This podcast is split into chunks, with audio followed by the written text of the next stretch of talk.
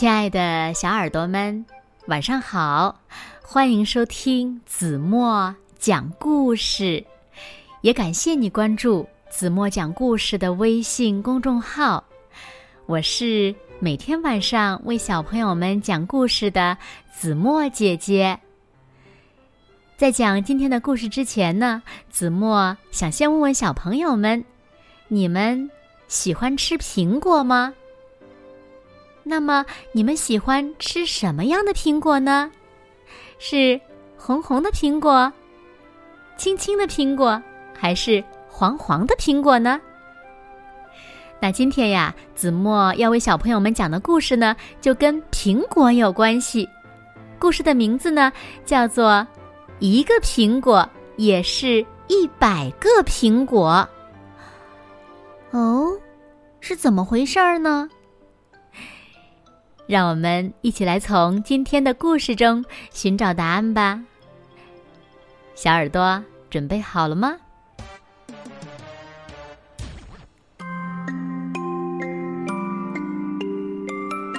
街上的水果店门口放着一个苹果。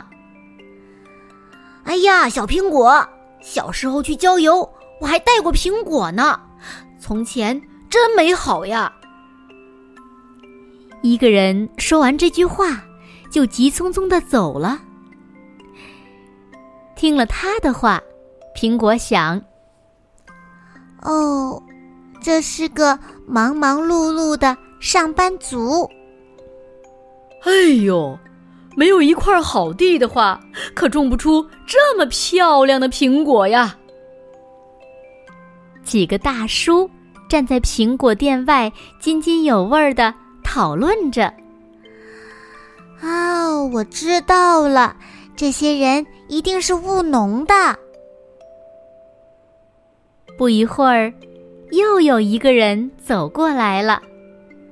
哎呦，这种颜色真漂亮！哎，不是红色，也不是橙色，好像还加了点绿色。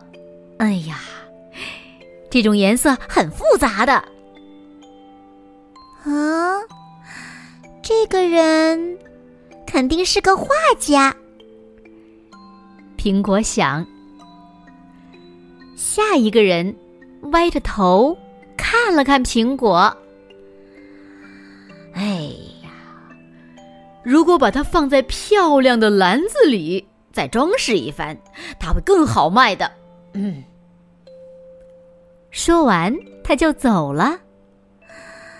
哦，这位肯定是车站前面那家水果店的老板。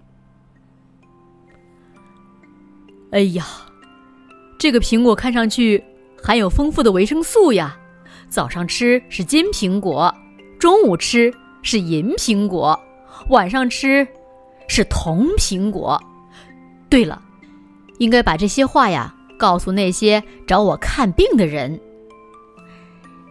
苹果马上就明白了，这个叔叔一定是位医生。一个女人停下了脚步，啊，我听过很多关于苹果的歌，写那些歌的人，也许是看到了这么漂亮的苹果，才写的那么好听。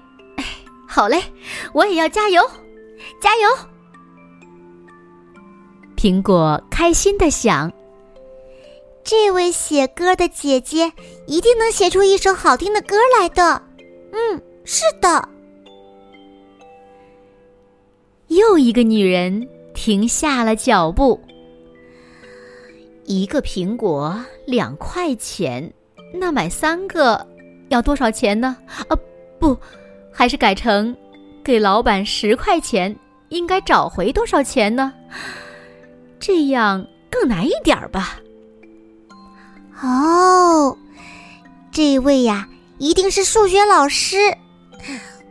不要给孩子们出太难的题哦。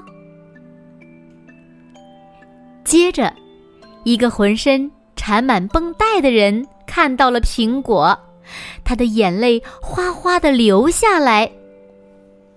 啊！他受了好重的伤。可是他看到我，为什么要流泪呢？他是做什么的呢？为什么会受伤呢？后来，一个身体强壮的人停下了脚步，把这么漂亮的苹果扔在门口。店里的人都去哪儿了？好吧，我去说说他们。苹果立刻就反应过来了，这个人一定是警察。下一个看到苹果的人说：“哎呀呀，这家水果店太破了，这么好的苹果摆在这儿太可惜了。把店门稍微修一修，客人才更愿意来呀。”这位大叔虽然是替我着想，但说话也太不客气了。他一定是个手艺精湛的木匠。又过了一会儿，有几个放学回家的孩子路过这里。我不想带苹果，我想带柿子。我就带苹果了。哎，我要买个梨。呀，你们明天？是的，第二天是孩子们郊游的日子。男孩们看见女孩咔嚓咔嚓的吃着甜美的苹果，羡慕极了。看上去好好吃呀！早知道我也买苹果了。我也是。嘿嘿，小孩子们总是觉得别人的东西好吃。一百个人眼中的我，有一百种模样，所以我是一个苹果，也是一百个苹果。嗯，小朋友们，你们说对吗？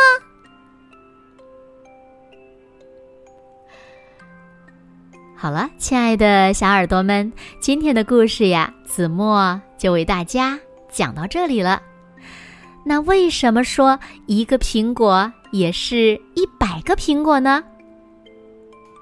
欢迎小朋友们用故事中的原话来回答子墨姐姐这个问题哦。同时也想一想，是不是这样的呢？那我们在别人的眼中是不是也都是不一样的呢？但是呀，请小朋友们一定要相信，不管你在别人眼中是什么样的，你都是。独一无二的自己，一定要做最棒的自己哦！加油吧！好了，那今天就到这里了。明天晚上八点半，子墨依然会在这里，用一个好听的故事等你回来哦。你一定会回来的，对吗？那如果小朋友们喜欢听子墨讲的故事，也不要忘了在文末点亮再看。和赞，给子墨加油和鼓励哦！现在睡觉时间到了。请小朋友们轻轻的闭上眼睛一起进入甜蜜的梦乡啦。完喽